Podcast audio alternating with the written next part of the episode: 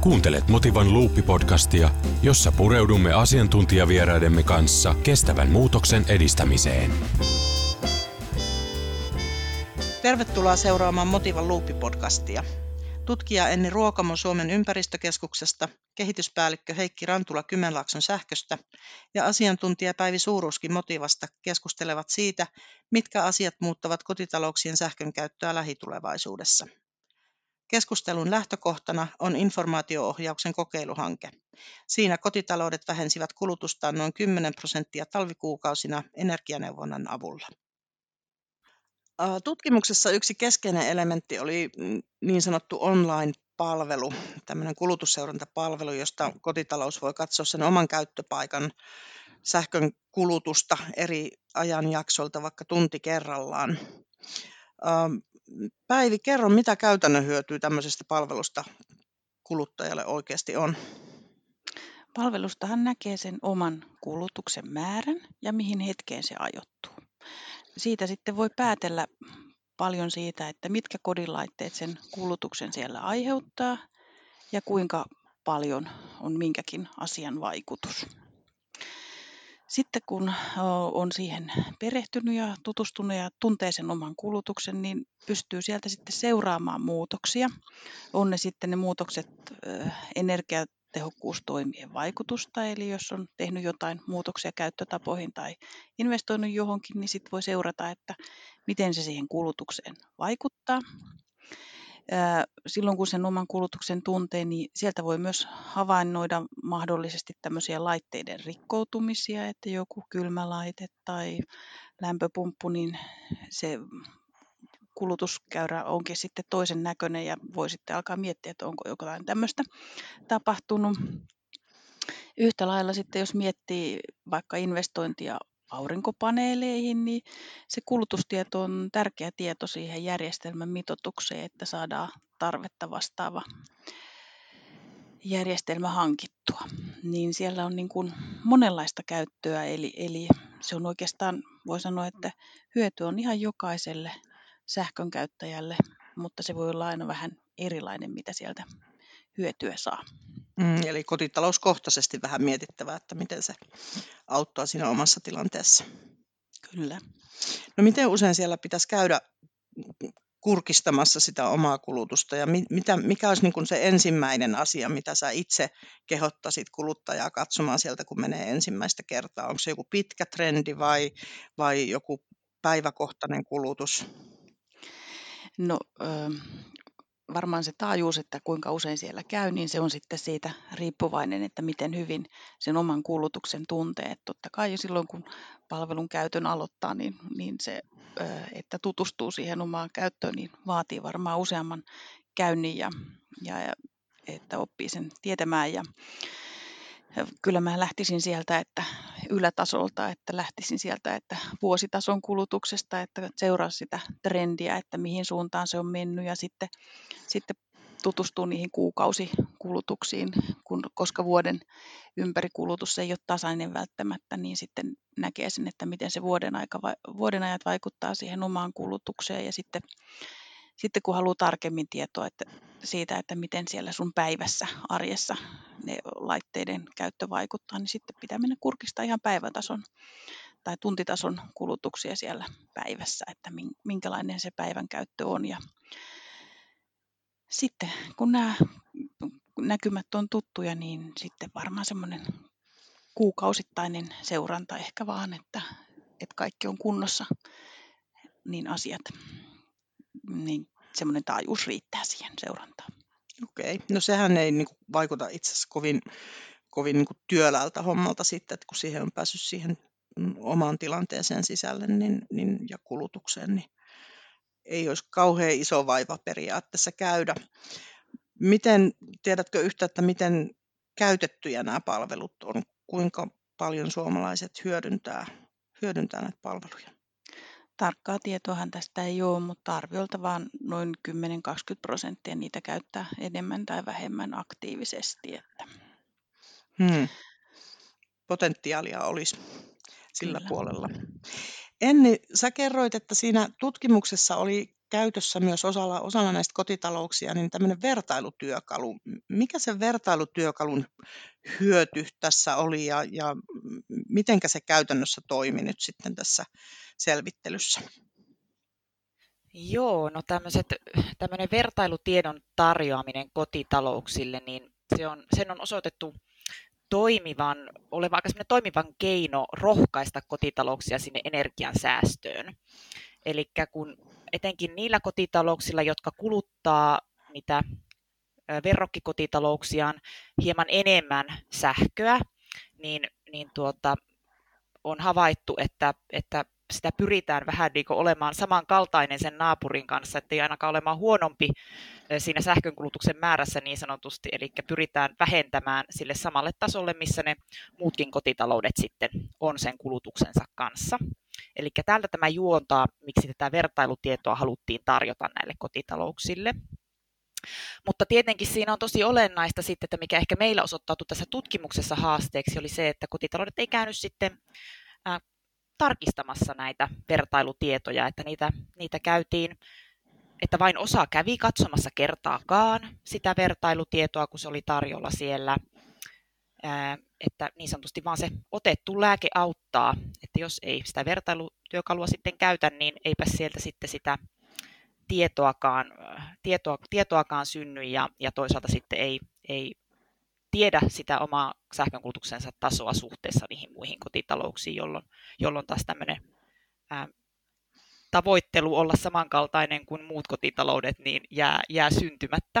Hmm. Siellä on siis vähän niin kuin tämmöistä skabaamista, kilpailua, tietyllä tavalla sitten kilvoittelua käynnissä, tai sitä, sitä on tavoiteltu, mutta se ei nyt sitten tuossa onnistunut onnistunut kokonaisuudessaan. Miten Heikki, niin teilläkin on käytössä teidän, teidän energiayhtiöllä tai tarjoatte tätä tietoa ja palvelua kuluttajille, niin mitä vippaskonsteja teillä on niin kuin houkutella asiakkaat sitten tänne kulutusseurannan piiriin?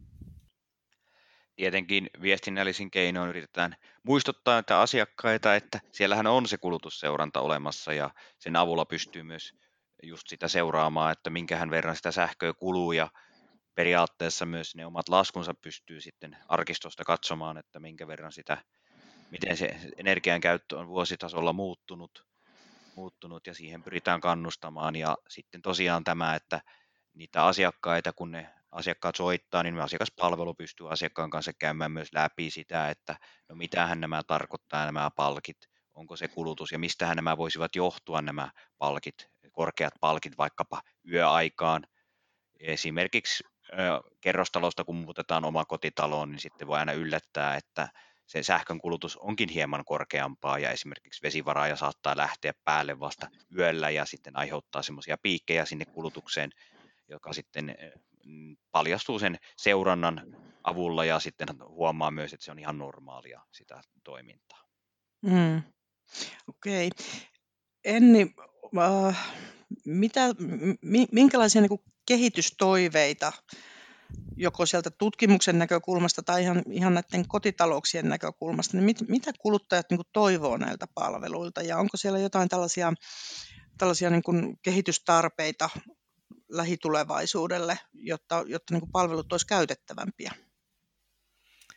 Joo, sieltä tutkimuksesta nousi aika moniakin juttuja, mitkä voisi edistää näiden sähkönkulutusseurantapalveluiden käyttöä. Että jos mietitään ihan peruskotitalouksia, niin se arki voi olla aika kiireistä ja nämä energiasiat voi jäädä siellä arjessa vähän vähemmälle huomiolle, niin sitten tietenkin nämä palvelut tulisi olla semmoisia helposti saatavilla olevia. Siellä voisi auttaa esimerkiksi mielekäs käyttöliittymä, että, että toisille voi se verkko, verkkopalvelu olla hyvä, mutta toinen taas ehkä tykkäisi mobiilisovelluksesta enemmän. Toisaalta sitten taas, että jos sitä palvelua aletaan käyttämään, niin, niin toive on, että se olisi semmoinen helppokäyttöinen, sieltä löytyisi ne tiedot helposti ja ne olisi helposti ymmärrettävässä muodossa. Ja tietenkin sitten se, että siellä pitäisi olla sitä kotitalouksia kiinnostavaa tietoa, tietoa sitten ja toisaalta sitten taas meidän tutkimuksessa ilmeni myös se, että kotitalouksilla on vähän huolia liittyen tämmöisiin niin tietoturva-asioihin näissä kulutusseurantapalveluissa, että, että vakuuttaa ne kotitaloudet myös siitä, että, että tietoturva on kunnossa ihan lähtökohtaisestikin jo näissä näissä palveluissa. Okei. Heikki, tiedätkö tarkemmin sitten energia, yleisemmin energiayhtiöiden osalta, että, että onko tämmöistä kehittämistyötä tekeillä ja, ja pohditaanko sitä yhteisesti vai onko se vaan sitten kukin energiayhtiö itsekseen puuhaa näiden kanssa? No varmaan niin kuin jokaisella yhtiöllä on erilaisia kehittämistarpeita ja vähän e-, erityyppistä asiakasprofiilia, minkälaisia tarpeita myös asiakkaiden puolelta esitetään ja huolia, että mitä, ja minkälaisia asioita oikeastaan halutaan nähdä siihen portaaliin. Mm. Niin ne voivat myös vähän vaihdella, vaihdella tuota, niin asiakasryhmien mukaisesti. Ja niin, niin näihin jokainen yhtiö pyrkii tietenkin kehittämään, kehittämään sitä, mutta sitten myös tulee tietyllä tavalla energiayhtiöille aina myös tämän regulaation kautta, että mitä asioita pitäisi näissä portaaleissa näyttää asiakkaille ja minkä verran ja näin poispäin, että se on niin kuin, jokaisen, jokainen yhtiö tekee oikeastaan itse sen päätöksen, kuinka laajoja ne portaalit sitten olet, kuinka laajasti ne näyttää sitä tietoja, että tyypillisesti kaikilla on samat perustiedot, mutta sitten sen perustietojen lisäksi niin yhtiöt tekevät sitten itse itsenäisesti niitä päätöksiä. Aivan, okei. Okay. Sitten kiinnostava keskusteluaihe on ollut myöskin tämä uusiutuvalla energialähteellä nimenomaan sitten sääriippuvaisilla energialähteillä tuotetun sähkön määrän lisääntyminen. Ja, ja sehän on pelkästään hyvä asia.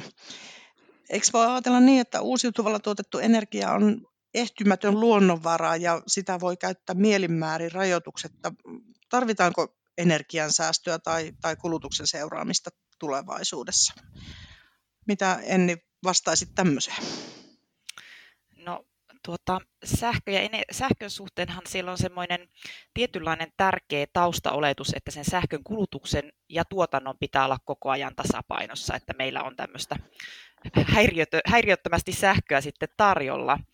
Ja kun jatkossa tämä meidän sähkön tuotanto tulee perustumaan enenevissä määrin tämmöisiin vaihteleviin sääriippuvaisiin tuotantomuotoihin, kuten tuuleen tai aurinkoon, niin silloin siellä järjestelmässä tietenkin voi olla ajoittain semmoista niukkuutta siinä sähkön tarjonnassa. Jos ei tuule tai jos aurinko ei paista, niin, niin tuota, silloin sitä, sitä tarjontaa tämmöisessä, että sitä ei ole ehtymättömästi tarjolla sitä uusiutuvaa energiaa välttämättä kun taas sitten toisina hetkinä sitä voi olla tarjolla tosi runsaasti.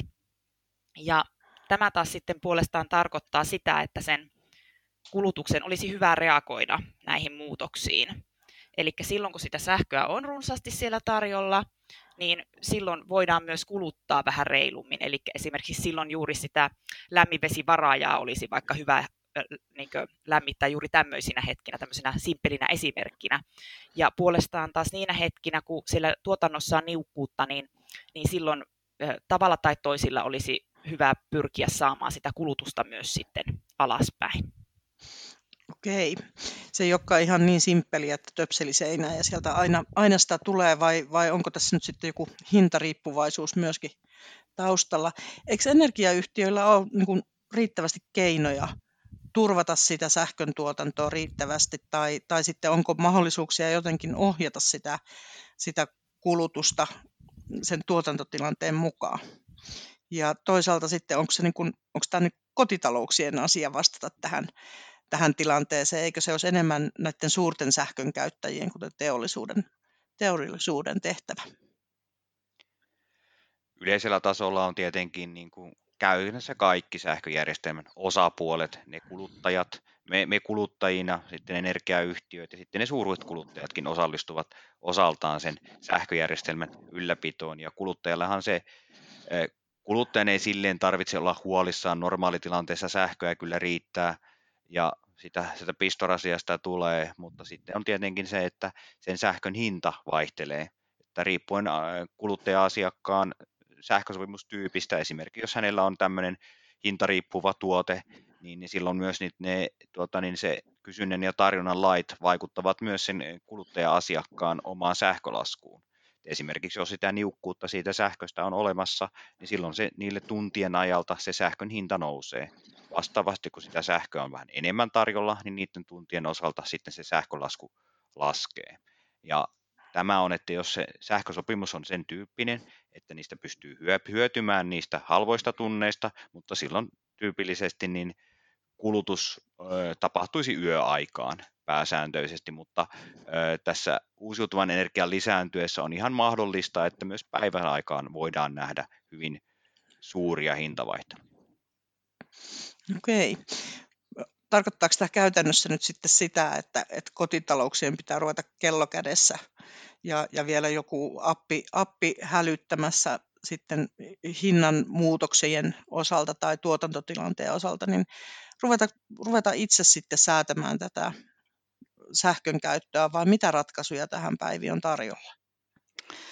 No ei näitä kello, kello kädessä ja omin voimin varmaan tehdä, että kyllä se on sitten tämmöinen automaatio siellä kotona, joka sitä kulutusta ohjailee.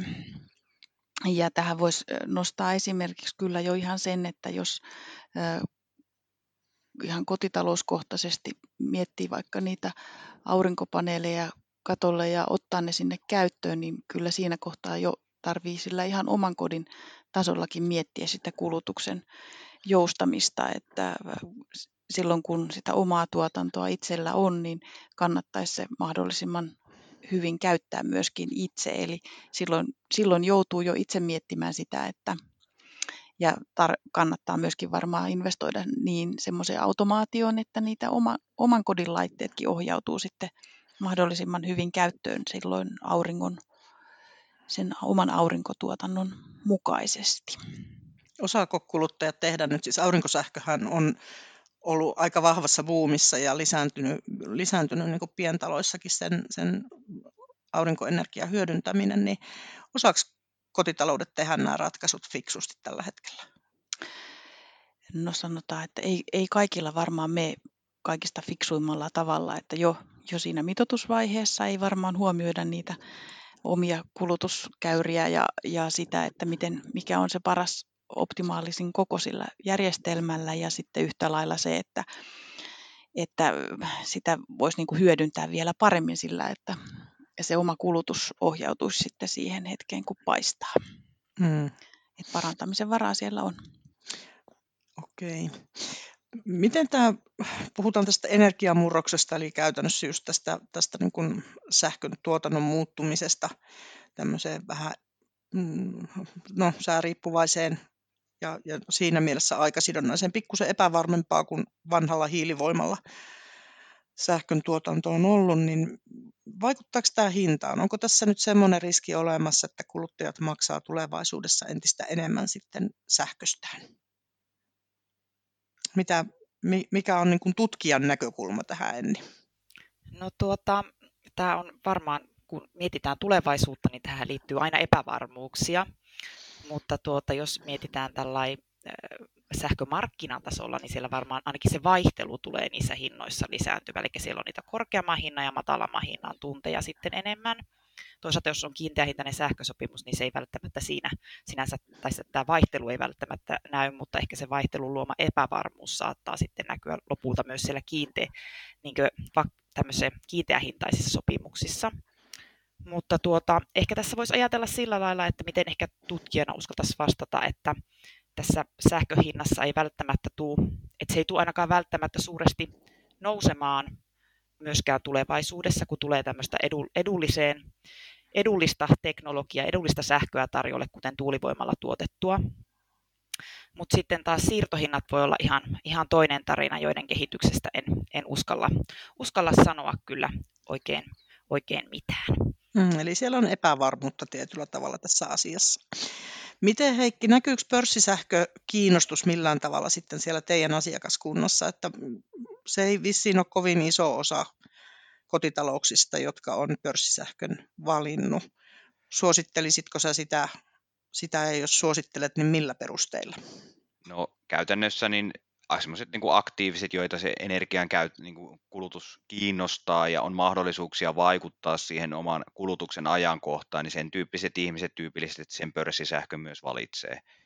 Ja silloin heillä on ehkä jo aiemmin hommattuja juuri tällaisia kotiautomaatioratkaisuja tai muita, joilla sitten tuota, niin pystytään kulutusta ohjaamaan.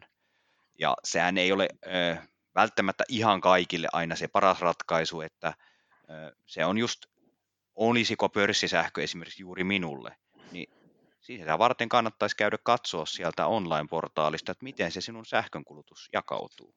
Jos sinulla hirveästi on kulutusta yöaikaan, niin se voisi olla, mutta se, mutta se kannattaa olla aina, niin kuin, se pitää pohtia aina niin kuin asiakaskohtaisesti, että myös, että onko siihen sähkön kulutukseen kiinnostusta ja onko, sen, onko niin kuin minulla hei, yksilö, yksilönä niin halua muuttaa omia sähkön käyttötottumuksiaan ja vaikka jättää silloin, kun sähkö on kallista, niin sitä sähköä käyttämättä.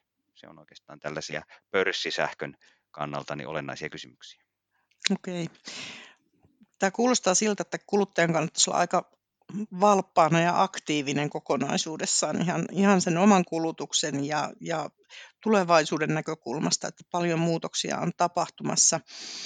Ää, tässä tilanteessa, niin mitkä on ne teidän omat vinkit, mitä, mitä toivotte, että kotitalouksissa tehdään ensimmäisenä, kun, kun niin kun mietitään tätä energiansäästöä ja tehokkuutta ja uusiutuvaa energian käyttöä, niin mikä on se ensimmäinen temppu? Aloita Päivi sinä.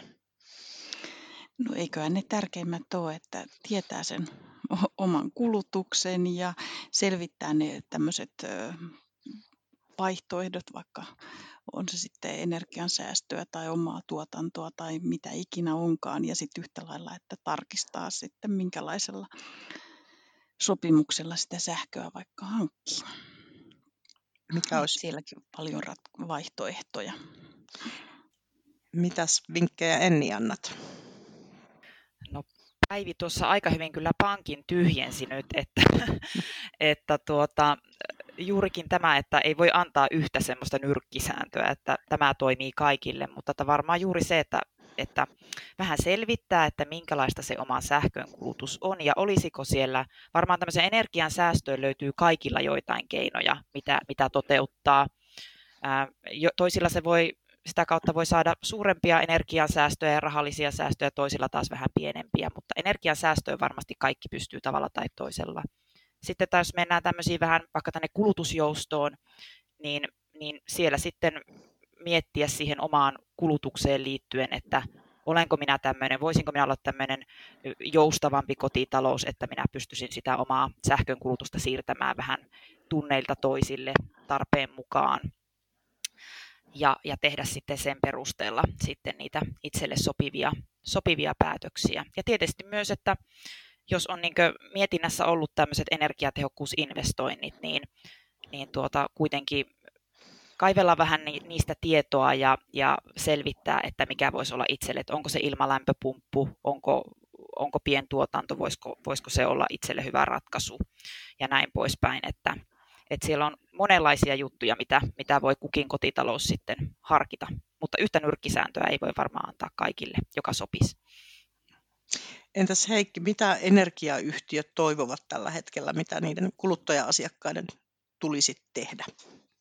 Kyllä samalla linjoilla noiden edellisten vastaajienkin kanssa tässä ollaan, että kyllä se lähtökohta on sen oman kulutuksen selvittäminen ensin, että tietää, mihinkä se sähkö menee. Käy siellä online-portaalissa ja ehkä se, mitä aika usein unohdetaan, aina ei tarvitse tehdä mitään investointia. Jos ottaisi niiden kotona olevien laitteiden käyttöohjeet kouraan ja lukaisi sinne läpi, niin saattaisi selvitä, että laitteessa on paljon sellaisia ominaisuuksia, kuten esimerkiksi, että sen voi siirtää eri kellonaikaan sen voi laittaa näin, että esimerkiksi vesivaraja voi olla, että siinä on jo olemassa aikakäyttö, jolloin sen voi siirtää vaikka automaattisesti lämpenemään kello 2-5 ilman mitään ylimääräisiä investointeja tai jotain muuta vastaavaa. Laitteessa on hirvittävän paljon nykyään ominaisuuksia, mutta me kuluttajat valitettavasti itsekin välillä on, ollaan vähän laiskoja, eikä oikein lueta niitä kaikkia kotona olevien vempeleiden ohjeita ja hyödynnetä niissä olevia ole, ominaisuuksia,